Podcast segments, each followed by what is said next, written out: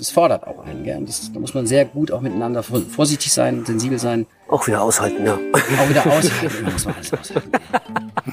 Aber es ist ein, es ist ein sehr lohnenswertes Aushalten. das hast du ja richtig schön gesagt jetzt. Das ein, also mit meinem Bruder spielen ist ein sehr lohnenswertes Aushalten. Ja, aber wenn man jetzt mal sozusagen grundsätzlich dazu sagt, dass jetzt mal dass das ganze Leben nichts anderes ist als eine Art von Aushalten von bestimmten Dingen, ja, ohne jetzt zu tief zu gehen in den Podcast, ähm, ist das ein sehr, sehr schönes Aushalten. Kulturell unterwegs. Der Kultur- und Begegnungspodcast aus Köln. Mit Aaron Schmidt und Sebastian Sonntag. Herzlich willkommen zur zweiten Ausgabe Kulturell unterwegs. Das ist der Podcast, in dem Aaron unterwegs ist in der freien Kulturszene in Köln und mal hinter die Kulissen schaut, mit Macherinnen und Machern spricht. Und das ist der Podcast passend zum Portal der freien Kulturszene in Köln, nämlich kultor.de. Und Aaron, erstmal hallo, schön, dass du da bist. Hallo Sebastian. Da hat sich in letzter Zeit einiges getan, beziehungsweise wird sich was tun, könnte man sagen. Ja, richtig. Also es ist jetzt das erste Mal, dass wir äh, aufnehmen und senden, ähm, wenn etwas mehr da ist, wobei ähm, eben noch nicht alles da ist von dem, was wir ähm, anteasern, auch jetzt hier im Podcast, mhm. was einfach an diesem sehr komplexen und ähm, äh, aufwendigen Projekt liegt, was äh, alle, die daran beteiligt sind, ähm, am Aufwand äh, unterschätzt haben vielleicht können wir das noch ähm, als Hinweis raushauen. Wir zeichnen diesen Podcast äh, Mitte September auf. Ne? Ähm, das heißt, wenn ihr den Podcast jetzt viel später hört, dann könnte möglicherweise kultur.de auch schon ganz anders aussehen oder ganz andere äh, Sachen darauf zu finden sein. Vielleicht ist es auch mittlerweile eine mächtige künstliche Intelligenz, die selber Regie führen kann oder sowas. Aber äh, Stand jetzt so. Genau, Stand jetzt. Ich möchte sicherheitshalber das Jahr ergänzen. Ja. 2022. Habe ich das nicht gesagt? Nein, das hast du ausgelassen, weil es bei den bisherigen Erfahrungen äh, wir sind jetzt seit drei Jahren dabei, äh, äh wer weiß, vielleicht. Ähm, 2022, wichtiger Hinweis. Wichtiger ja. Hinweis, genau. Und ähm, also was jetzt äh, zum Zeitpunkt unserer Aufnahme schon geschehen ist, ist, dass die kulturschaffenden Institutionen, Ensembles, ähm, Ausstellungsräume, Galerien und so weiter und so fort, ähm, die sind mit ihrem Programm und mit einer mit einer Profilseite vertreten und ähm, durch äh, Themengebiete, die behandelt werden, ähm, lässt sich navigieren und ähm, das ist sozusagen der erste Schritt, um die Vision sozusagen zu erfüllen, irgendwann dieses, wie wir es genannt haben, dann auch Wikipedia ähnlichem äh, Verhalten, dass man sich halt äh, immer tiefer einwühlen kann in die Kölner Kulturszene. Mhm. Und ähm, das äh, wird auch ein Weg noch sein, ähm, den wir, den wir da angefangen haben. Aber das ist jetzt auf jeden Fall schon mal der erste ganz, ganz wichtige Schritt, mhm. den wir gegangen sein werden, wenn dieser Podcast äh, veröffentlicht wurde. Es ist schwierig mit dieser, dieser Zukunft, Gegenwart, Vergangenheitsgeschichte, ja. Richtig. Aber, das genau. wird auch äh, uns nochmal äh, jetzt im Zusammenhang mit unserer heutigen Folge und, und diesem Besuch, den ich getätigt habe, nochmal verfolgen, äh, das Thema Timing sozusagen. ja, aber in diesem Fall ist es tatsächlich so, dass wir über etwas sprechen, ähm, was man sich dann quasi, wenn man diesen Podcast zeitnah nach der Veröffentlichung hört, ähm, und in diesem Fall auch wenige Wochen, dann wird es auch noch funktionieren nach der Veröffentlichung, was man sich dann anschauen könnte, ähm, weil wir über eine Inszenierung, ein Stück sprechen, was es, glaube ich, bis ähm, November noch zu sehen äh, gibt. Richtig. Mhm. Ähm, also die Premiere dieses äh, äh, Stückes zu deren. Das Mystery Teasing. Wir wissen doch überhaupt nicht, worum genau, es geht. Ne? Genau. Ja, aber irgendwann, könnt, merkt euch das schon mal hier, äh, ne, schreibt das in den, in den Kalender rein. Hier. Ja, genau. Ähm, oder guckt einfach in die Folgenbeschreibung. dort, dort, steht es drin. Ähm, die, äh, die, Produktion hat morgen Premiere. Mhm. Es wird im Oktober und im November jeweils noch Spieltermine geben, die auf kultur.de einsehbar sind. Und die wir gleich vielleicht auch nochmal vortanzen. Wenn ihr denn dann wisst, worum es geht. Boah, es ist spannend. Ja, wollen wir das Geheimnis lüften? Ich würde vielleicht noch, wenn wir gerade so bei Hinweisen in eigener Sache sind, äh, noch hinterher schieben, ne, dass ähm, wir ja auch kurz nach der Geburt uns hier bewegen, was diesen Podcast angeht und das auch noch nicht in ganz in Stein gemeißelt ist, was hier passieren soll in diesem äh, Kultur-Podcast-Channel. Ne? Also wir wollen äh, gerne mit dir weiter kulturell unterwegs sein, das ist auf jeden Fall fest der Plan, aber ähm, möglicherweise gibt's noch andere Podcast-Formate, die hier auch im Channel das Licht der Welt erblicken können. Und da wären wir auch durchaus gespannt, was, was ihr da so für Gedanken habt. Vielleicht habt ihr da Ideen, Wünsche, äh, Inspiration, ähm, alles rund um die freie Kulturszene in Köln. Wenn ihr da sowas habt, dann immer her damit, ne? Ihr habt Anregungen, Ideen oder Feedback für uns? Wir freuen uns über eure Nachrichten auf Instagram. Da findet ihr uns unter Kultor, also Q-U-L-T-O-R oder per Mail an podcast.kultor.de. Und bevor die Spannung jetzt ins Unerträgliche steigt für alle, die die Überschrift dieses Podcasts nicht lesen konnten. Aaron, wo bist du gewesen? Ich habe ein ähm, KünstlerInnen-Kollektiv besucht ähm, zu ihrem Bergfest, zu der vorhin angesprochenen Produktion Gatsby ähm, nach Fitzgerald. Mhm. Also wissen wir jetzt schon mal, worum es geht. Genau. Und äh, dieses Ensemble, ähm, beziehungsweise dieses Kollektiv nennt sich Spiegelberg das war sozusagen einfach jetzt ein zeitlicher Zufall, dass das gut gepasst hat, ähm, mit dem ähm, äh, dieses Bergfest äh, zu besuchen und dass ich die. Es wurde gefeiert. Es wurde gefeiert, genau. Und äh, ich bin mit meinem Aufnahme-Equipment äh, äh, dort äh, reingeraten und habe äh, ganz lieb gefragt, ob wir denn jetzt den verabredeten Podcast irgendwie aufnehmen können. Du hast die Party gecrashed, ja? Genau, beziehungsweise haben mir erstmal zwei und dann nochmal drei äh, entführt von ähm, dem äh, von der gedeckten Festtafel dort in Nippes. Und ähm, in, dem Ra in den Räumlichkeiten äh, ist normalerweise eine Bauchtanzschule und mhm. äh, dort konnten sich die Kolleginnen und Kollegen äh, einmieten, äh, einnisten sozusagen für ihre Produktionszeit und dort ihr Stück entwickeln, das in, an einem besonderen Ort stattfinden wird, um so einen kleinen Teaser zu machen, ähm, dessen Geheimnis wir ähm, im Laufe des Gespräches lüften werden. Wow. Ja, ich werde langsam ein Profi. Ja, ihr merkt es schon. Ich versuche das Ganze jetzt mal einzuleiten. Also ich bin, ich bin heute zu Besuch äh, beim Bergfest des freien KünstlerInnen-Ensembles oder Kollektivs besser gesagt Spiegelberg. Ähm, und unterhalte mich jetzt mit zwei Kollektivmitgliedern. Das sind die Brüder Drohne 1, Drohne 2. Paul und Jonas Beck oder alphabetisch Jonas und Paul Beck oder durch den Künstlernamen alphabetisch Jean-Paul Beck und Jonas Beck. Aber mir wurde vorher gesagt. Hör mal, Hör mal jetzt. Äh, gut informiert. einfach bleiben. Paul und Jonas. So, also Stimmung ist auf jeden Fall gut gewesen, äh, habe ich so das Gefühl. Ja. Richtig. Ähm, was ich jetzt mitbekommen habe, ist, äh, bei dir sind offenbar äh, Paul und Jonas, die noch eine Menge äh, anderer Namen haben, äh, Nachnamen, Vornamen, Konstellationen. Ähm, ihr habt ja jetzt über ähm, diesen Probenprozess gesprochen, ihr habt übers Bergfest gesprochen, das Wort hast du gerade auch schon mal benutzt. Es ist die gewünschte Mitte. Aber meistens ist die gewünschte Mitte irgendwo, habe ich das Gefühl jedenfalls, so, man hat dann so ein Drittel. Und dann haut man die letzten zwei Wochen nochmal voll rein und kriegt dann eine Woche vorher das Stück. Im besten Fall. Und dann lernt man den Text vor der Premiere in der Nacht, weil man vorher noch Bühnenbild gebaut hat. Und dann versucht man bei der Premiere das Bestmögliche rauszuhauen. also, ist meine Ja, so, so gesehen haben wir ja quasi jetzt also vier Wochen geprobt, gell? Mhm. Und wir haben dann nochmal zwei Wochen Endproben ungefähr. Das heißt, eigentlich haben wir sozusagen, Bergfest ist ja die Mitte. Wir haben also eigentlich die Mitte schon überschritten von den reinen offiziellen Probewochen. Ja. Aber so rein von dem Gefühl, wo wir so stehen, inhaltlich und von der Auseinandersetzung, haben wir Genau. jetzt zwar nur noch zwei Wochen und haben schon vier Wochen hinter uns, müssen aber in der Zwischenzeit, bevor wir in die zwei letzten Endprobenwochen kommen, doch wahnsinnig viel tun. Es gibt also die gefühlte Mitte und die reale Mitte. Und die Diskrepanz zwischen beidem. und die ist immer ungeheuerlich enorm. Das heißt, die sind jetzt in der gefühlten Mitte, haben sie gerade auch gesagt, ne, angekommen, auch wenn es mehrere Mitten gibt da so, ne? Wer sind die beiden? Das sind beides Schauspieler, die seit äh, vielen Jahren auch in der Kölner Szene unterwegs sind. Ähm, früher in einem anderen Kollektiv, das nannte sich, ähm, oder es gibt sogar noch Acting Accomplices. Und ähm, aus dieser Arbeit dort sozusagen mit auch anderen, die jetzt bei Spiegelberg dabei sind, ähm, ist dann 2018 dieses ähm, Kollektiv Spiegelberg entstanden.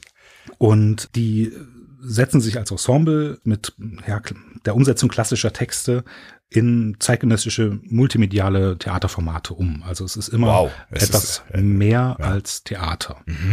Und d- w- du hast jetzt schon ein paar Mal das Wort Kollektiv gesagt, ne? Also auch darauf werden wir gleich nochmal genauer eingehen, weil das, ne, das, das spricht sich so irgendwie nett weg. Es ist irgendwie, es klingt auch so ein bisschen trendy, irgendwie Kollektiv irgendwas, aber es hat ganz viel mit der Arbeitsweise am Ende zu tun, ne? Und das macht zum einen schöpferisch total interessant, auf der anderen Seite natürlich auch besondere Herausforderungen, die damit zusammenhängen. Intensiv ähm, macht's das wahrscheinlich. Intensiv macht's auf jeden mhm. Fall. Wie viele Leute sind das dann so insgesamt? Also ein paar werden wir gleich ähm, hören, ne? aber ähm, sind das dann auch alle, die dann da mitspielen oder? Nein, da, also es sind, ich meine, so eine, eine fluide Gruppe mhm. von mhm.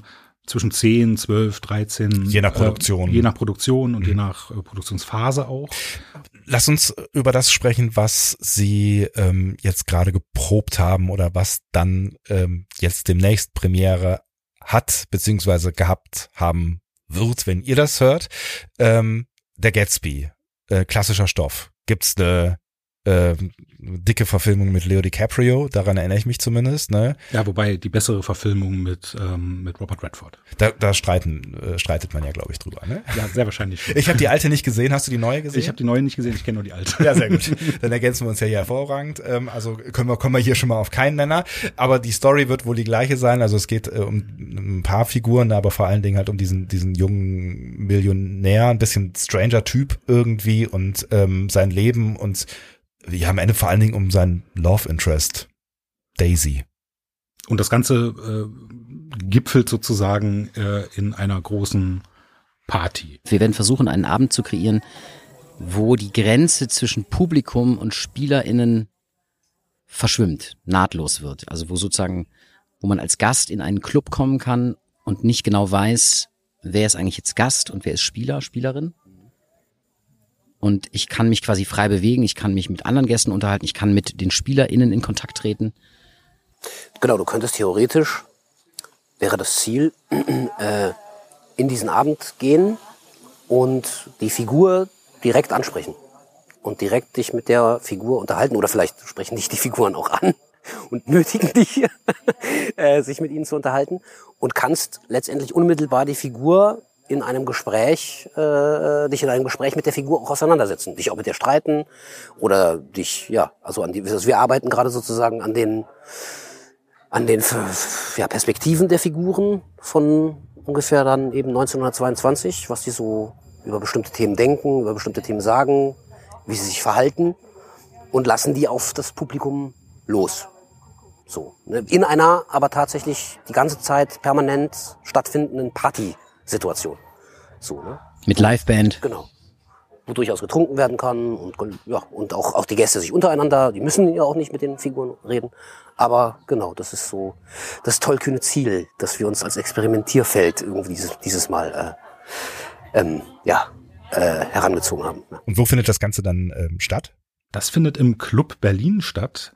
Ähm, der, der erstaunlicherweise in Köln ist, ja. Der erstaunlicherweise in Köln ist, und zwar in, in Ehrenfeld. Mhm in der äh, Keplerstraße.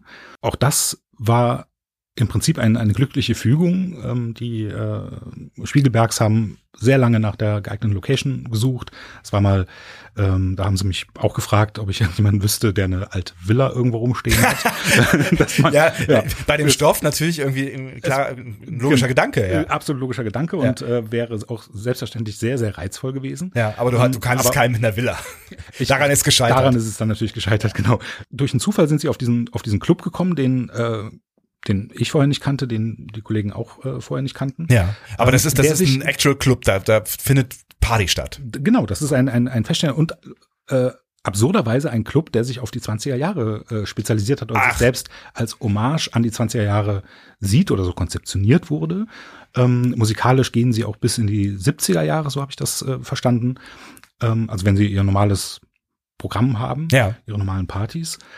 Daher ist das Setting ein 20er-Jahres-Setting und damit passt dieser Stoff, der in den 1920ern spielt, der ähm, auch sehr aktuell in den 2020er Jahren noch ist von der von der Thematik her und ähm, das ideale Setting gefunden dafür.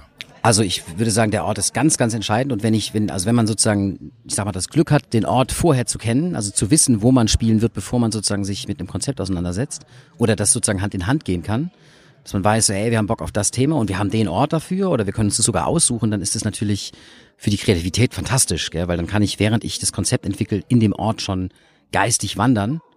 Bei uns war das bis auf die erste Produktion, die haben in der Orangerie gespielt, Raub, war das bei den danach folgenden Produktionen immer so, dass wir den Ort nicht kannten. Also wir haben diese Konzepte entwickelt, vielleicht mit Ahnungen, aber ohne eine konkrete, eine wirklich konkrete, das Bewusstsein, das wird da und da stattfinden. Das ist dann so währenddessen gekommen irgendwie. Und, oder? Mm, Also bei die schönen Genialen ähm, war das ja so, dass wir den Ort quasi ja verloren haben und dann mussten wir uns einen neuen Ort suchen. Das heißt, da war gar nichts klar. Und bei die sieben Gehängten war das da fing es an. Da war das aber auch noch nicht klar. Da war das während des Prozesses, haben wir überlegt, okay, wo könnte man das machen? Und dann ist da diese Option mit, der, mit dem Kirchturm aufgetaucht in der Lutherkirche und dann gab es sozusagen dafür die Bestätigung. Aber das ist nie so, dass wir vorher klar haben, ganz klar haben, das ist der Spielort. Und jetzt bei dem Projekt ist es so, wir haben lange gesucht und es gab verschiedene Optionen und das Konzept hat sich auch im Geiste immer wieder völlig verändert. Also gerade wenn, wenn du jetzt eine immersive The Great Gatsby Party machen willst, gell, machst du das in einer Villa, machst du das in einer abgefuckten Industriehalle, machst du das in einem klassischen Theater, machst du das Open Air oder machst du es wie jetzt in einem Club in Köln-Ehrenfeld. Ähm, das ist immer was ganz anderes für die Fantasie. Und, und jetzt ist es auch so. Ich meine, jetzt spielen wir zum ersten Mal in einem Club, also nicht in einem Theater. Das bedeutet, es ist eine andere, ein anderer Geist liegt auch in der Luft. Gell? Man geht da hin, um an die Bar zu gehen. Es gibt da Alkohol, es gibt eine Toilette. Ähm, die Leute bewegen sich währenddessen. Man sitzt da, man, man, man geht da eigentlich hin, um zu quatschen, um zu lachen, um gute Musik zu hören, um zu tanzen. Das, was man ja so im Theater erstmal nicht so macht. Und das glaube ich, aber für den Abend ist das halt total toll, weil das echt ist. Wir behaupten nicht in einem Theater auf der Bühne eine Party. Wir gehen in einen Ort, in dem regelmäßig Partys stattfinden, Konzerte, Tanzveranstaltungen, in dem eine echte Bar vorhanden ist, in dem eine Kultur des Alkohols, der Cocktails herrscht und so weiter. Und ich glaube, dass das ähm, für den Abend auf jeden Fall sehr entscheidend ist. Weil natürlich lebt eine The Great Gatsby Party stark von der Atmosphäre. Und auch von der Realität einer Party und nicht nur von der Behauptung einer Party. Jetzt lehne ich mich gerade weit aus dem Fenster, gell? Du lehnst dich Wir weit müssen aus dem also Fenster. auch nicht nur behaupten, dass wir wir, The Great wir müssen also tatsächlich dann einen Champagnerbrunnen auch sprudeln lassen. Oh je, der Champagnerbrunnen. Äh, Vielleicht müssen wir hier kurz an der Stelle erklären, ähm, bei Paul ist so hin und wieder so ein Fiepen in der Aufnahme, ne? Also nicht, dass ihr euch wundert, äh, irgendwas ist da, also es liegt nicht an euch, ne? Es, es liegt an uns so. Ja, das liegt an meiner technischen Expertise, die äh, in dem Moment nicht vorhanden war. So ganz bin ich noch nicht dahinter gekommen, woran es wirklich lag. Aber auf Pauls Spur ähm, war ein Fiepen, was ich während der Aufnahme auch nicht wirklich wahrgenommen habe. Und ähm, erst als ich die Batterien gewechselt habe, äh, des Mikros, äh, war es besser. Oder war es weg, besser gesagt. Also, ne, bevor er zum Ohrenarzt geht, äh, ne, wir arbeiten dran, es kommt nicht wieder vor, aber es gab so ein paar Sachen, die, äh, die wir uns auf jeden Fall von Paul anhören wollen und ähm, da müsst ihr jetzt durch das Fiepen durch. Dann habt ihr die Runde erweitert, ne? Äh, Marlene, Katrin und Dan sind dazugekommen. Wer sind die? Ja. Also Dan Müller ist ähm, zum ersten Mal dabei bei einer Produktion von Spiegelberg Mhm. Und äh, Marlene Meissner ist, ähm, wenn ich richtig zähle, zum dritten Mal dabei und äh, Katrin Mattila ist äh, Gründungsmitglied äh, Mhm. des Kollektivs. Das heißt, das sind, sind alles schauspielende, ähm, performende Menschen, die man dann auch auf der Bühne sieht. Genau, die man in dem Fall dann im Club sieht. Ähm, Richtig. äh, die äh, sozusagen die Figuren aus Gatsbys Welt äh, mit, mit Leben füllen, die aber natürlich in dieser kollektiven Arbeit ähm, auch diesen Abend mit entwickelt haben. Naja, alles verändert sich die ganze Zeit stetig. Es ist nicht eine bestimmte Sache, auf die wir hinarbeiten und darin die ganze Zeit unsere Orientierung finden, sondern die Herausforderung besteht darin, immer wieder auf alles einzugehen, was dann vielleicht noch äh, von da kommt oder von da kommt. Und äh, klar, die Unsicherheit des Raumes hast du angesprochen. Ähm, das ist natürlich jedes Jahr eine große Herausforderung, einen Ort zu finden. Gleichzeitig ähm, ist auch das wieder ein Teil der Arbeitsweise, weil wir ja das Stück, was wir machen, an einen neuen Ort anpassen und es bereichert sich dadurch und tatsächlich es begrenzt es auch.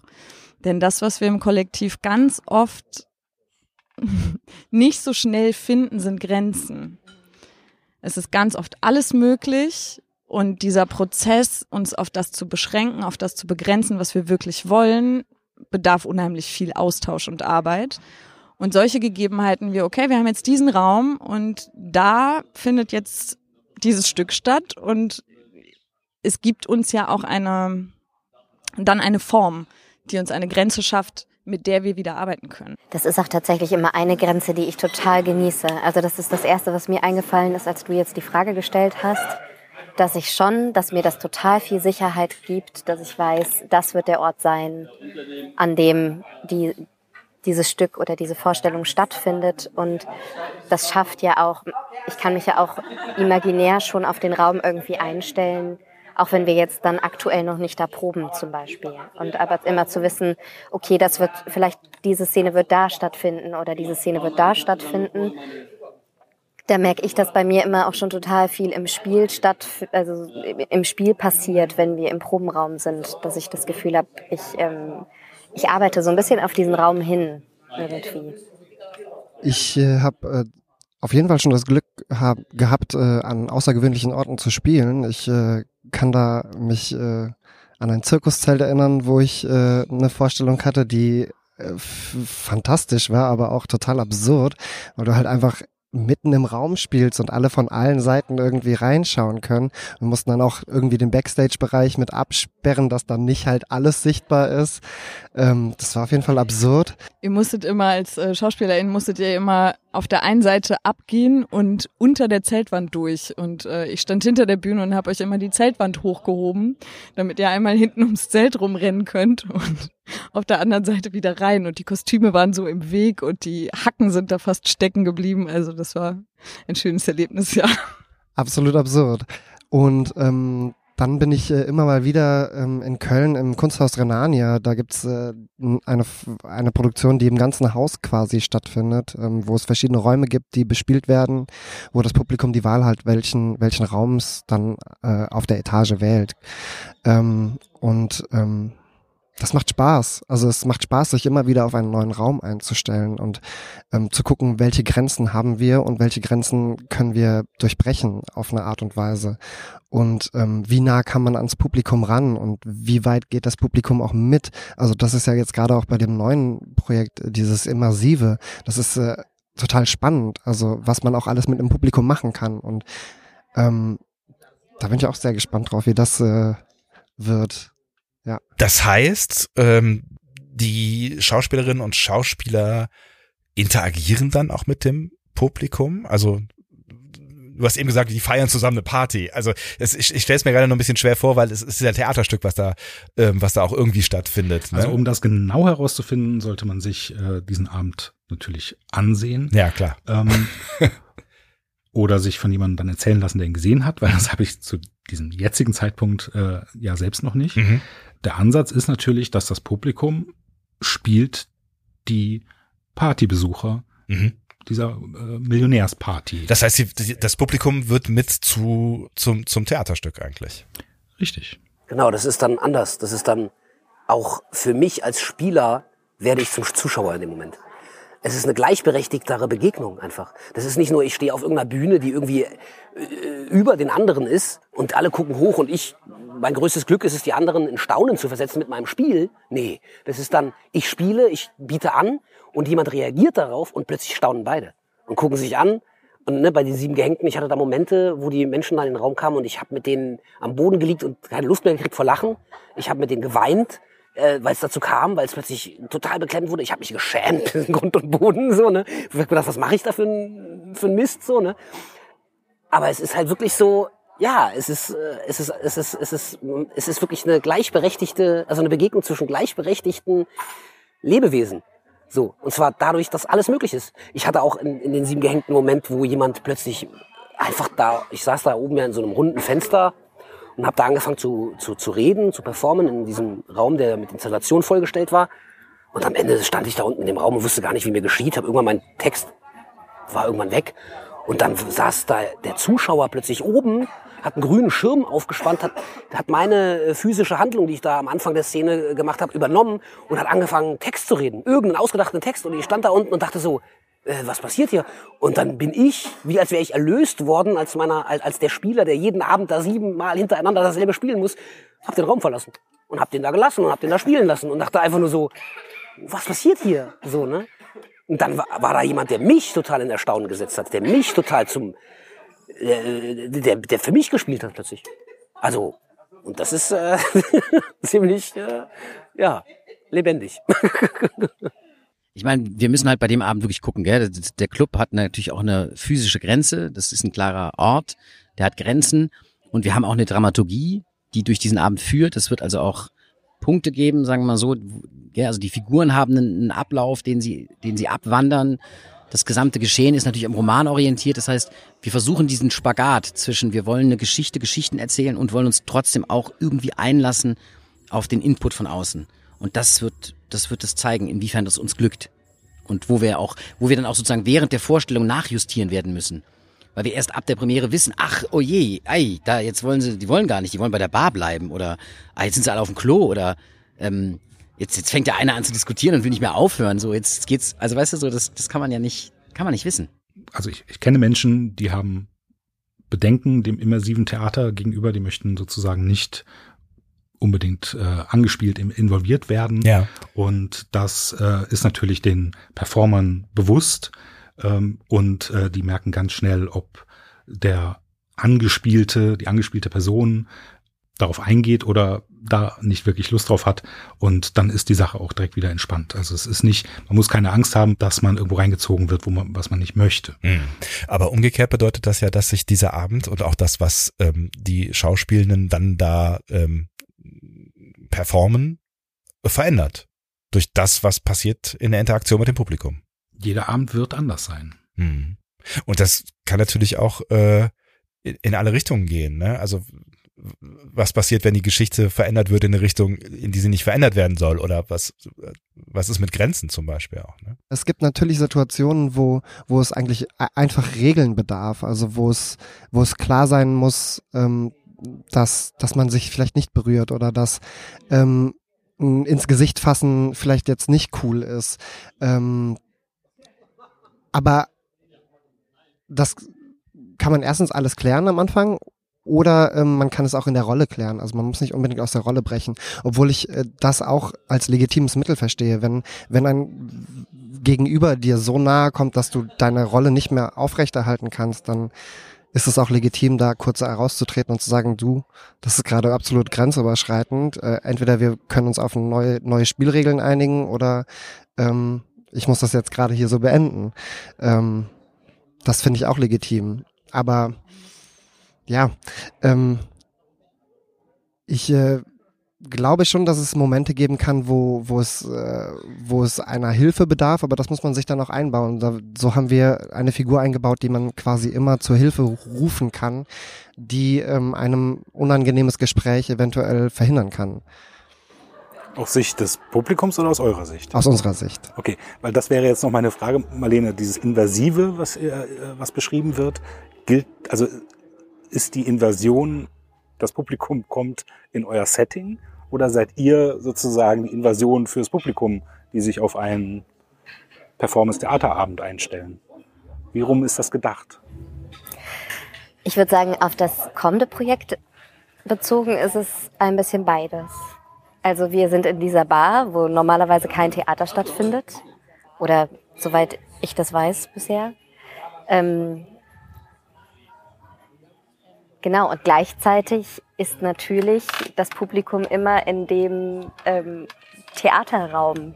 Also das Publikum spielt quasi auch mit, weil es sich nochmal viel mehr gegenseitig bedingt, was zwischen Spielerinnen und ähm, dem Publikum passiert. In so einer kurzen Distanz, in der man sich da begegnet. Und genauso wie Dan das gerade beschrieben hat, was, welche Grenzen kann ich da eigentlich noch aufziehen, wenn ich mit Leuten so Schulter an Schulter irgendwo stehe. Welche Grenzen gibt es dann noch und sind die noch groß anders als im wirklichen Leben? Wie gehe ich damit um? Und wie bleibe ich trotzdem in meiner Rolle, ohne da irgendwie jetzt rauszukommen? Wie kann ich dann trotzdem noch Theater auch irgendwo so ein bisschen behaupten?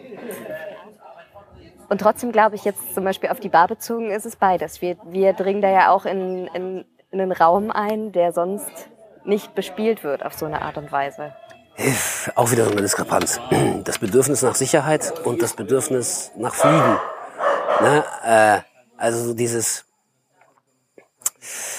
ähm, also das, ist, das, sind, das sind zwei Pole, die ein, einfach immer miteinander ringen. So, ne? Weil es ist irgendwie so, diese Sicherheit loszulassen, loslassen zu können, darauf zu vertrauen, auf der Bühne, in, im Spiel mit anderen, ist unglaublich schön, wenn man das erlebt hat, dass das ähm, funktionieren kann.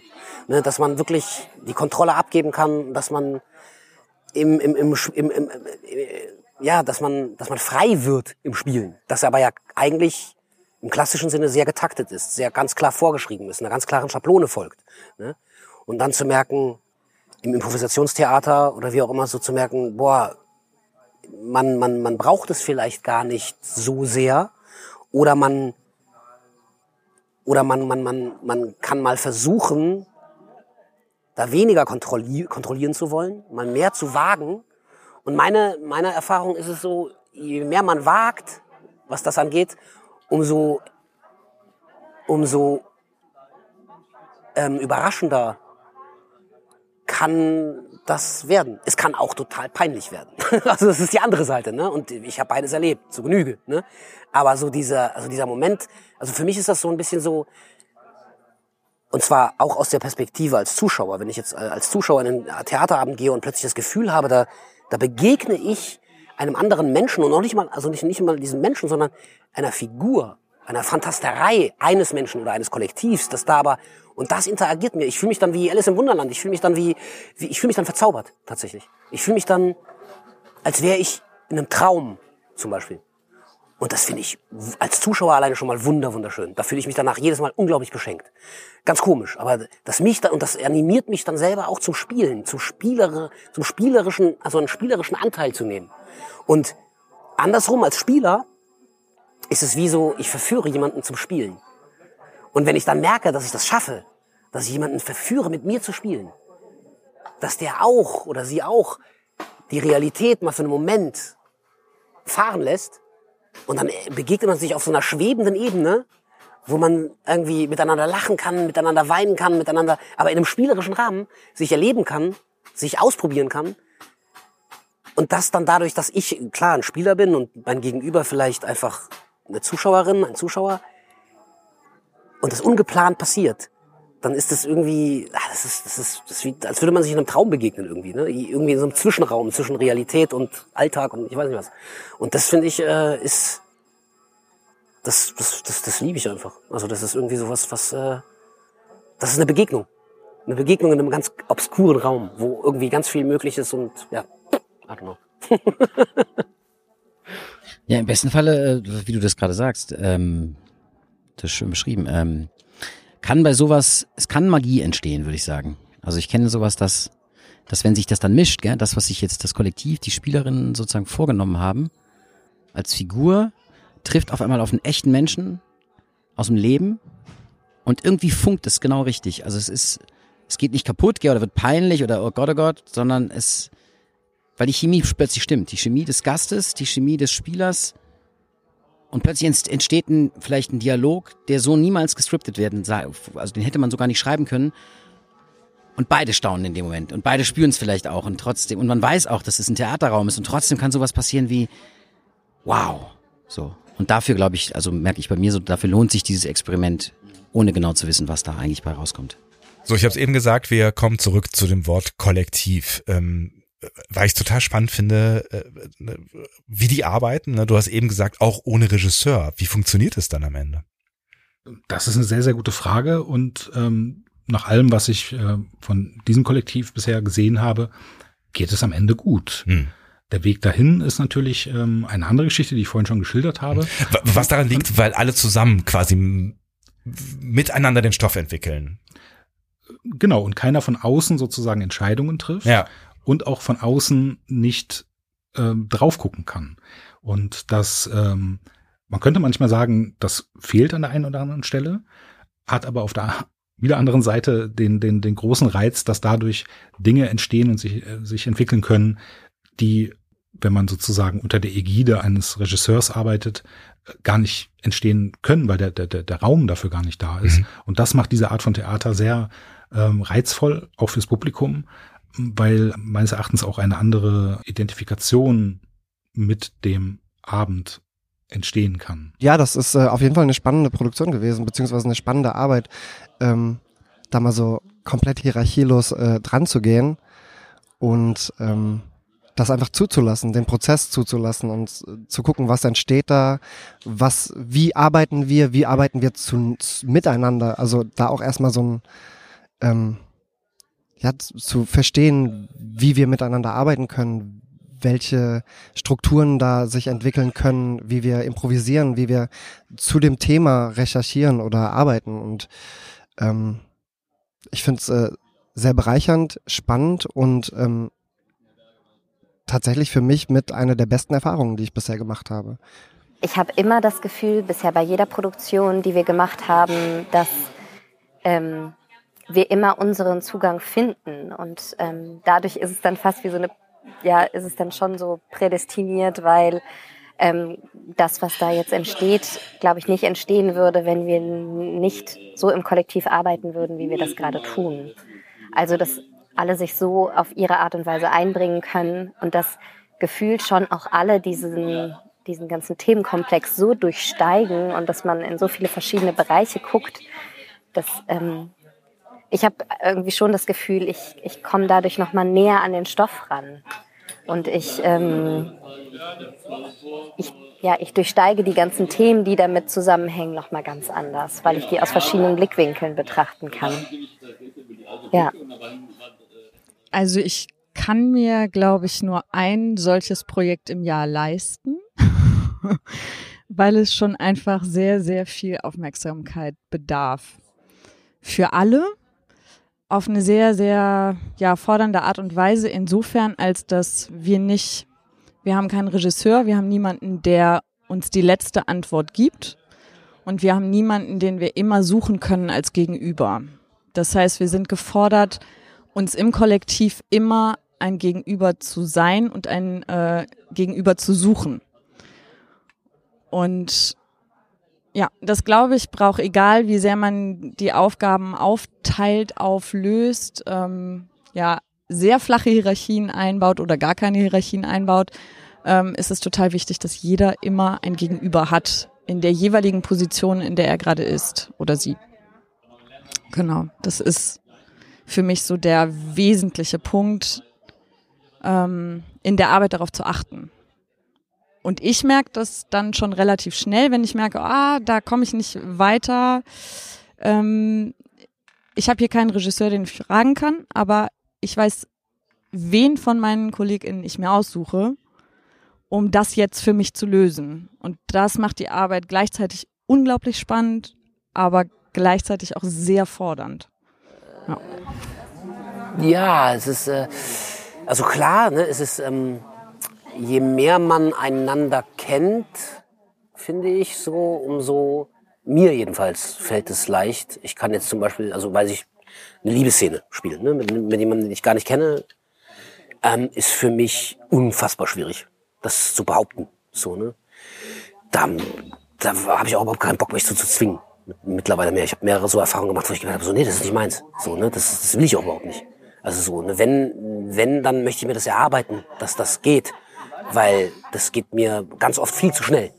So, ich jemanden so nah an mich ranlassen, ähm, nicht die Angst zu haben, wenn ich jemandem anderen so nahe komme, da zu weit zu gehen oder ne, also so dieses, da möchte ich mir Zeit nehmen für dürfen und da möchte ich, dass das sich entwickeln darf und dass das, ne, weil das ist für mich eben nicht, manche studieren sich das aus dem Ärmel und machen das super, ich bin da nicht der Typ für. Ähm, und deswegen ist so eine gewisse, finde ich das toll, mit KollegInnen zu arbeiten, wo eine gewisse Erfahrung einem eben ja auch wieder Sicherheit gibt oder Vertrauen gibt, so. Aber jetzt im spiegelbergerischen Kontext ist es immer eine, finde ich, also merke ich da bei mir, oh, muss ich auch wieder unglaublich viel aushalten. Weil wir gehen ja dann auch jetzt auch in der Produktion haben wir jetzt auch was, was lachst du? das ist, mach weiter. Laber ich zu viel, oder? Nee, gar nicht, nein, aber dieses Aushalten ist so geil. Wir müssen ja, zu viel aushalten. Ja, nein, ja, das ist ja, ich meine, meine Güte, das ist Luxus, Luxus aushalten. Aber es ist für mich trotzdem aus der Perspektive von da, wo ich herkomme, wie ich vorher gearbeitet habe, wie ich interessiert wurde zu arbeiten, sage ich mal, ja, merke ich da, boah, das ist eine krasse Auseinandersetzung, die da stattfindet. Ja, ähm, und kostet mich viel Energie. So auch jetzt so zu sagen, okay, wir, wir na klar, wir haben Spiegelberg irgendwann mal gegründet, ja. Ähm, und dann arbeit, haben wir erst einen sehr kleinen Rahmen, die erste Produktion gearbeitet, Raub. Dann die zweite Produktion waren sehr gleich sehr viel mehr Menschen.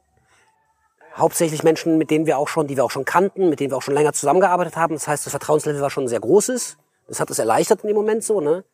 Und dann ging das weiter. Jetzt bei dieser Produktion zum Beispiel für mich wieder ganz neue Personen, mit denen ich vorher noch, die ich vorher gar nicht kannte teilweise und mit denen ich auch vorher noch nie gearbeitet habe. Äh, Milan und und und und und und äh, äh, Dan, ja. Und dann ist es natürlich so, wir formulieren als Spiegelberg ein Interesse an jemandem, hey, hast du nicht Lust, bei uns mitzumachen? So, okay, dann sagt er diejenige zu und dann geht's los mit den Proben. Wo, wo kein Plan existiert, wo niemand ist, der dirigiert, wo niemand, und das ist, das ist man nun mal gewohnt. Und da komme ich ganz schnell in so eine, in so eine, oh Gott, ich, ich werde meiner Verantwortung nicht gerecht, denjenigen, diejenigen mitzunehmen, anzuleiten. Ich mache mir sofort, also dann ist für mich die Eingewöhnungsphase total schwierig, weil ich ja selber schon total das aushalten muss, dass es nicht wirklich einen vorformulierten Plan gibt und nicht wirklich jemanden gibt, der dirigiert, sondern ich als Spiegelberg mit anderen formuliere eine Einladung für die, für die jetzt, jetzige Zusammenarbeit. Jemand sagt zu, kommt dazu. Ja. Und dann äh, halten wir mal gemeinsam aus. War heute kein Plan. Was schlägst du vor? Also weißt du, was, weißt du, was ich meine? Das ist, das ist so, man fühlt sich so verantwortlich. Ist es auch auf einer gewissen Art und Weise. Und dann habe ich das Gefühl, ich kann dieser Verantwortung gar nicht gerecht werden, weil ich ja nicht sage, was, weil ich ja nicht, weil ich ja nicht klare Ansagen machen kann. Und dann, wenn ich da kurz einhaken darf, Ja, bitte. das ist nämlich total geil, weil nämlich, äh, ja, diese Gefühle kenne ich auch, aber zum Thema, gell, wie ist es mit alten Kollegen, Kolleginnen zu arbeiten, mit denen man schon ganz lange, super, Vertrauen, hey, man kennt sich, man, im besten Falle jetzt so, gell, man, man weiß, wo die Grenzen sind des anderen und so weiter und so weiter. Für diese Produktion kann ich festhalten, oder jetzt, was Paul gerade sagt, dass es halt total gut ist, wenn neuer Input kommt. Also bei der Produktion Ja. merkt man das total stark. Also Ja. Dan, Ja, gell, wichtig. Dan und, und Milan, also ein Musiker, ein Schauspieler, sind hinzugekommen, hatten vorher nichts mit diesem Ensemble zu tun, wussten nichts, haben vielleicht eine Produktion gesehen, sind komplett unvorbelastet hier, also unvorbelastet hier reingekommen, hier reingerauscht und bringen halt, also haben mich persönlich auf, ganz oft total entspannt, weil die halt total Bock haben, äh, total offen sind, überhaupt keine Probleme erstmal sehen, sondern halt einfach machen und dadurch natürlich die Dynamik inner, innerhalb unseres Netzwerkes, was es jetzt schon sehr lange gibt, einfach auch verändern.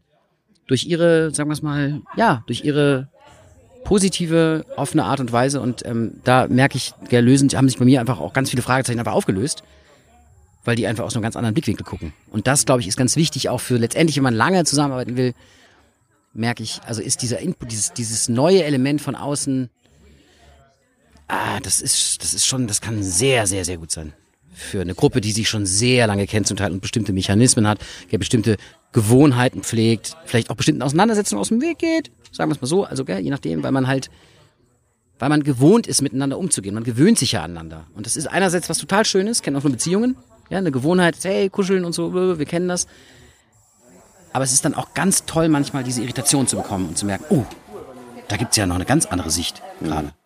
Ist vielleicht sogar überlebenswichtig, diese Impulse, äh, diese Impulse äh, mit reinzunehmen immer wieder und eben nicht, ähm, weil, weil sonst sind die Strukturen, glaube ich, dann einfach, wenn nie was Neues von außen kommt, sind, weil, weil klar gibt es auch, natürlich gibt es auch ähm, Konflikte.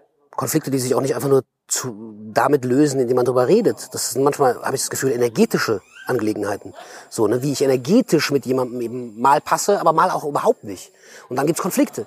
Und dass die sich verhärten, wenn man überhaupt, wenn man immer nur in den eigenen vier Wänden sozusagen immer im selben, in derselben Konstellation so durch die Gegend stolpert, äh, dann äh, ist da fast, also dann ist ein total, ich glaube, ein total sinnbringender, sinnstiftender, konstruktiver Impuls, den man sich mit reinholt, dass man auch noch, weil man auch weiß, ah ja, da ist nochmal eine ganz andere Perspektive, die auf einen drauf sieht und man sieht selbst auf sich drauf über diese neue Perspektive und versucht sich selbst ja wieder darüber neu zu erfahren. Nur dadurch bleibt ein gewisses Ma- Maß, glaube ich, auf Dauer an Beweglichkeit, an Flexibilität, an, an der Möglichkeit zum Kompromiss. So. Und glaube ich. So, ne? Und so erfahre ich das auch. Also so. Auch, auch, auch in Bezug auf mich selbst. Also ich würde auch sagen, ja, für diese Produktion ist für mich echt neu. Die Herausforderung ist eigentlich noch größer als jemals zuvor. Also so dieses immersive Ding. Ich weiß auch gar nicht, ob ich das kann. Das werde ich dann merken. Am 22. spätestens. so. Aber ich merke zum Beispiel, dass ich mein Verhalten in dieser Produktion, glaube ich, an Stellen justieren konnte. Mhm. Weil ich oft so der Typ bin, der halt dann so um 10 vor 10 schon auf der Probe steht. Die Probe fängt um 10 an. Um 10 vor 10 schon da steht und denkt so, okay, alles klar, heute, heute, heute muss was passieren, so, alles klar. dann kommen so die ersten Kollegen um 5 nach 10 und der späteste kommt dann um 20 Uhr 11. War aber 10 Uhr, gell, so, und ich merke innerlich, fange ich an zu kochen. Und merke, ich bin so, ich brauche Struktur und ich brauche, hey, ich brauche Verbindlichkeit. Und dann bin ich ganz oft der, der dann halt, oder immer wieder der, der dann in so einem stressigen Ton und so, ja, wir haben eigentlich gesagt, wir fangen um 10 an. Und dann sind alle so, äh, ja, alles cool bei dir. Und dann ist die Stimmung am Arsch und ich bin am Arsch und es ist total bescheuert eigentlich. Und bei dieser Produktion, auch durch die neuen Kollegen zum Teil, durch deren Energie, sagen wir es mal, durch deren ja, einfach Lust, Anwesenheit, was auch immer, habe ich gemerkt, dass ich das oft gespürt habe, diesen Impuls, diesen, ah, der Quengelimpuls der Kritiker. Und habe mir wieder mir aber selber gesagt, hey, relax, atme. Und das war für mich echt cool, neu. Und interessanterweise sind dann eben auch ganz oft in dieser Entspannung dann, nicht von mir dann als Stresser ausgelöst, aber irgendwie durch die Gruppendynamik sind dann wirklich schöne Sachen entstanden. Und das, das war echt eine gute Erfahrung. Und ähm, was ja auch nochmal zusätzlich besonders ist, ich weiß gar nicht, ob wir das überhaupt schon erwähnt haben, ist, ähm, äh, dass Paul und Jonas Brüder sind, ne? Richtig. Ich stelle mir so vor, dass ähm, dass das Arbeiten ähm, ja auch besonders macht, sage ich jetzt mal. Ne? Also wahrscheinlich auf der einen Seite irgendwie auch einfacher, weil du ähm, ja, wen kennst du besser als Familie so, aber auf der anderen Seite auch wahrscheinlich schwieriger, weil mit wem kannst du besser streiten als mit Familie. So. Genau, den Eindruck äh, kann ich kann ich bestätigen. Aber es ist eine sehr sehr fruchtbare brüderliche Beziehung, die die beiden haben. Und das war jetzt in dem Moment auch in dieser Gesprächssituation ganz toll zu beobachten, wie die beiden miteinander übereinander gesprochen haben und was da für eine Energie entstanden ist. Ähm, das äh, macht man ja normalerweise auch so im normalen Alltag nicht, dass man das mal zu reflektiert, sozusagen, die gemeinsame Zusammenarbeit als, als Brüder. Willst du anfangen oder was? Wie du möchtest. er ist der Ältere. ja, aber du hast heute Geburtstag. Ich habe, oh, Geburtstag, ja, da darf ich. Ah, boah, ja, okay, was soll ich sagen? Also erstmal, boah, ja, okay. ähm, na, also ohne meinen Bruder wäre ich gar nicht, wäre ich gar nicht, wäre ich gar nicht Schauspieler. So, ich, das erste Theaterstück, das ich gesehen habe, da war ich 18 tatsächlich erst. Also das erste nennenswerte Theaterstück, das ich, ähm, das jetzt nicht nur eine, eine Stunde Mathe frei in der Schule bedeutet hat und dann ging es irgendwie um irgendwelche Probleme, die Jugendliche haben und die man da jetzt irgendwie auf der Bühne austreten, ausbreiten muss, äh, wie auch immer. Äh, genau, also wir haben dann schon früh in einer, in einer Jugendtheatergruppe angefangen zusammen zu spielen in Köln. Ähm, und äh, also, das ist großartig. Das ist einfach großartig, ähm, dass wir so viel miteinander arbeiten konnten, es gerne tun. Ähm, trotz der Streitbarkeit, sage ich mal, zwischen uns als Brüder alleine schon. Ne? Aber ich meine, letztendlich, wenn ich dann mal überlege, haben wir eine Laufbahn zusammen, die weit darüber hier, über unsere Theateranfänge hinausreicht. Also wir haben schon mit zwei, drei zusammen gespielt. Also, ne? also so dieses, diese, diese Verbundenheit, dieses sich gegenseitig kennen, dieses sich gegen, äh, also miteinander, sag ich mal, miteinander spielerisch reagieren, agieren können, die persönlichen Töne, die man über die Jahre zusammen studiert hat als Brüder, so, ne? Das ist ein großes Repertoire, das einem alleine gar nicht zur Verfügung steht. So, ne? Also einen Spielpartner zu haben, mit dem man so verwachsen ist, das ist, ähm, da kann man sehr in die Vollen gehen, wenn man zusammen auf der Bühne agiert. Da kann man sehr viel riskieren, da kann man sehr viel, sehr direkt werden. Ne? Also ich weiß noch, ich hab, hatte mal, wir haben ja früher mal irgendwie so leere Stadt gespielt, so ein Stück, wo zwei Brüder sich in, in einer leeren Stadt begegnet, begegnen, beide in einer unterschiedlichen Armee. Und die begegnen sich da seit Jahren das erste Mal wieder. Und ich weiß noch, wie wir da so eine Improvisation hatten, wo dann das Arbeitslicht angeht und plötzlich sind wir nicht mehr diese zwei Figuren, sondern es sind wirklich zwei Brüder. Im Stück waren es auch zwei Brüder, aber dann sind wir halt Paul und Jonas und nicht mehr Jordi und Jero, so hießen die. Und dann sagt der Jonas einen Satz und mir kommen die Tränen weil er das auf eine Frequenz sagt, die ich als Bruder kenne, die mich total triggert, die mich total kriegt und er weiß das. Und dann brauche ich nicht mehr spielen. Ich kann einfach da sein und Kontra geben. Und kann es aber tatsächlich, kann diesen vermeintlichen Real-Bruder-Konflikt spielerisch, äh, äh, spielerisch nehmen und spielerisch sehen. und äh, mich dabei erforschen, uns dabei erforschen, weiter erforschen. Also das ist, äh, das ist, das ist, das, das finde ich einfach, das ist, das hat man normalerweise halt einfach in einem Ensemble, wo man sich unglaublich lange schon kennt, eine ganz, ganz lange eine gemeinsame Arbeitssprache kultiviert hat zusammen, sich sehr viel miteinander auseinandergesetzt hat, um sich sehr genau zu kennen und zu wissen, ah, was geht zu weit, was geht nicht zu weit. Also bei meinem Bruder fühle ich mich einfach unglaublich sicher und gleichzeitig kann ich aber unglaublich viel riskieren. Und das ist ja dann sozusagen, man bringt diese beiden sich eigentlich widersprechenden Pole, kann man unglaublich gut zusammen, zusammenziehen und daraus unglaublich in seinem Spiel profitieren. So, ne? Und äh, abgesehen von dem Ganzen, sich darüber zu unterhalten.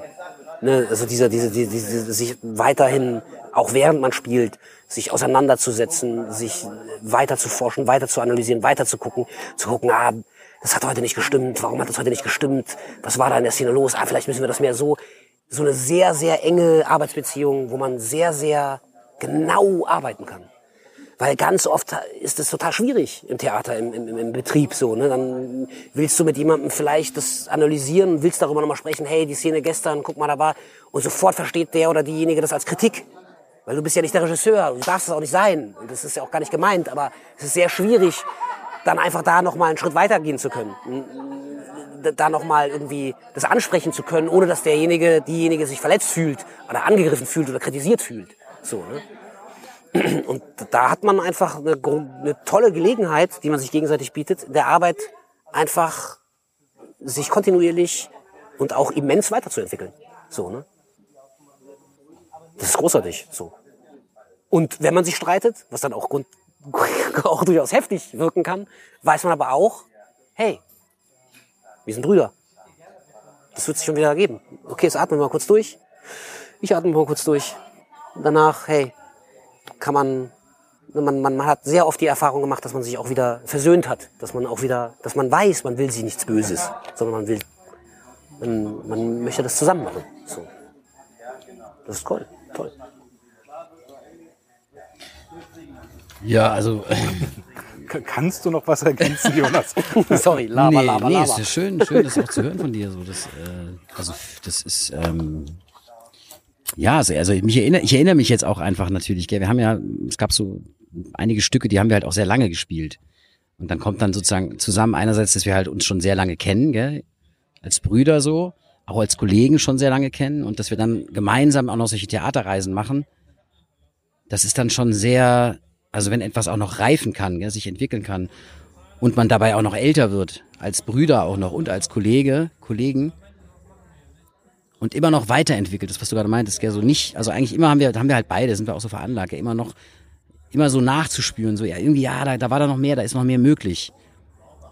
Das ist halt toll, gell, wenn, wenn, wenn wir zu, zu zweit so ticken und dann kann man immer noch so eine kleine, so ein bisschen da feintunen und da und dann freut man sich tierisch, wenn bei der nächsten Vorstellung dann die Szene auf einmal so geil ist wie, weiß ich nicht, wie noch nie, weil plötzlich das kleine Rätsel gelöst wurde, an dem, an dem wir beide sozusagen auch immer noch so dran waren, weil wir immer dachten, ah, irgendwas stimmt noch nicht. Also ich würde einfach so sagen, gell, das habe ich, also das gehört auch zu den, glaube ich, mit zu den intensivsten Theaterreisen. Also die, die, die Stücke, die wir da gespielt haben, ähm, dass wir so, also wir, ich glaube, wir konnten zu zweit schon das Gefühl entwickeln, dass man so, dass man fliegt. Dass alles stimmt. Und dann bist du im Flow. Und dann, dann, dann, dann musst du nichts, dann, dann spielt es dich, es spielt uns und alles stimmt auf einmal. Und das hat die ganze tierische Arbeit, die wir natürlich leisten, so, gell, das ist jetzt fällt nicht einfach vom Himmel. Das ist tierisch viel Arbeit. Aber auf einmal, als würde sich alles in die richtige Position setzen und man fliegt. Und dann guckt man sich an danach, ist leer im Gesicht und ist glücklich. Das, das kenne ich so, das kenne ich so nur mit Paul eigentlich. Kenn ich, also das ist, glaube ich, das, was. Also es ist super. Aber. Nee, dann habe ich das aber. Nee, gar nicht. Ich wollte das eigentlich nur, weil ich das auch nochmal sozusagen für mich auch nochmal so rekapitulieren, dass ich das auch als ein unglaubliches Geschenk empfinde und dass das auch ein wes ganz wesentlicher Teil von meinem, von meinem Theaterleben ist, weil du ja vorhin gesagt hast, du bist durch mich zum Theater gekommen, gell? Ja, durch vielleicht der große Bruder hat es zuerst gemacht, aber letztendlich habe ich dann, ich habe dann auf, auf eine Art durch dich, also durch uns dann das Theater eben auf eine ganz besondere Art kennengelernt, die ich so gar nicht hätte ich gar nicht kennengelernt. So und ähm, das andere ist, dadurch, dass wir aber Brüder sind und dass wir halt uns so lange schon kennen und dass wir uns sehr nahe stehen, gibt es das halt auch, kenne ich von mir, wenn ich dann dünnhäutig bin und vielleicht auch gerade mit mir nicht so ganz in meiner Mitte, dann kann manchmal halt auch in der Probe oder in der Arbeit, in der Auseinandersetzung, wo man ja auch ackert, wo man sucht, gell, und wo man wütend ist, wo man also wütet, weil man selber ringt, man ringt um die Figur, man ringt auch darum, die Verzweiflung loszuwerden und irgendwie zur Klarheit zu kommen, jeder auf seine Art. Und wenn man dann halt irgendwie keine Ahnung gerade ein bisschen schief steht, dann kann so eine Frequenz vom eigenen Bruder kann einen halt voll aus den Latschen schießen. Und dann merke ich so, kommt irgendein Ton von Paul und ich bin halt innerlich äh, und dann mache ich voll zu und bin total verunsichert und merke so, oh, krass, ich kann dann ganz extrem, ich kann, ich kann nicht mehr mit dem arbeiten, das geht nicht, weil das, weil das einfach zu nah ist. Das löst sich dann wieder auf und so weiter und so weiter. Ich will nur sagen, wenn man sich halt so nah in der Arbeit ist, hat es auf jeden Fall auch immer noch eine andere Seite. Das kann auch, das, das fordert auch einen, gell? Und das, da muss man sehr gut auch miteinander vorsichtig sein, sensibel sein. Auch wieder aushalten, ja. Auch wieder aushalten. muss man alles aushalten. Aber es ist ein, es ist ein sehr lohnenswertes Aushalten. das hast du ja richtig schön gesagt jetzt. Das ein, also mit meinem Bruder spielen ist ein sehr lohnenswertes Aushalten. Ja, aber wenn man jetzt mal sozusagen grundsätzlich dazu sagt, dass jetzt mal so, dass das ganze Leben nichts anderes ist als eine Art von Aushalten von bestimmten Dingen, ja, ohne jetzt zu tief zu gehen in dem Podcast, ähm, ist das ein sehr, sehr schönes Aushalten. Es gibt halt eben so ein Aushalten und ein sehr, sehr schönes Aushalten.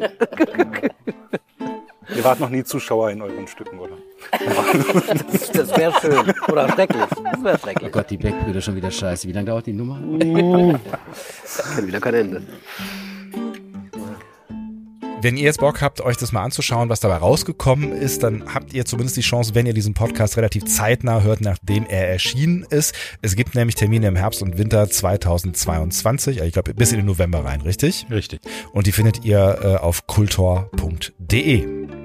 Und falls ihr sozusagen zu spät dran seid ähm, und den Podcast erst in fünf oder zehn oder 25 Jahren hört, auch dann findet ihr Informationen zu Spiegelberg auf kultur.de oder die sage ich jetzt noch dazu, wer ist spiegelberg.de, die ähm, sehr schön designte Webseite dieses Kollektivs. Mhm. Verlinken wir euch natürlich auch nochmal in den Show Notes, dann äh, braucht ihr euch das jetzt hier nicht ähm, mitzuschreiben. Ja, und äh, damit sind wir durch mit der zweiten Folge Kulturell unterwegs. Vielen Dank, Aaron. Vielen Dank, Sebastian. Und ähm, danke, dass ihr mit dabei gewesen seid. Und äh, wenn ihr was habt, was ihr uns noch mitgeben möchtet, dann äh, immer her damit. Ne? Wir freuen uns über euer Feedback, über Instagram zum Beispiel oder äh, einfach an podcast.kultor.de podcast.de. Und das möchte ich gerne unterschreiben, weil ich habe bisher noch keine E-Mail bekommen. Oh. Podcast. Oh. Äh, podcast.kultur.de. Ist das jetzt hier die Mitleidsnummer? Das ist die Mitleidsnummer. Ich möchte zumindest ein Hallo. Also ich habe mir selbst eine geschickt, um zu testen, ob die E-Mail-Adresse geht. Aber seitdem äh, ist doch nichts passiert. Wobei sie auch erst seit ein paar Tagen online ist. Aber ähm, ich würde mich sehr freuen über Feedback, über alle Kanäle, aber ganz besonders über äh, podcast.kultur.de. Dann wisst ihr, was ihr zu tun habt. Bis zum nächsten Mal. Auf Wiederhören. Das war Kulturell unterwegs, der Kultur- und Begegnungspodcast aus Köln.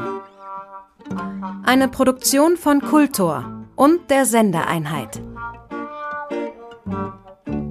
Lege dir ein Kultor-Profil an und folge deinen Lieblingskulturorten, KünstlerInnen, die dich begeistern oder Themen, die dich bewegen.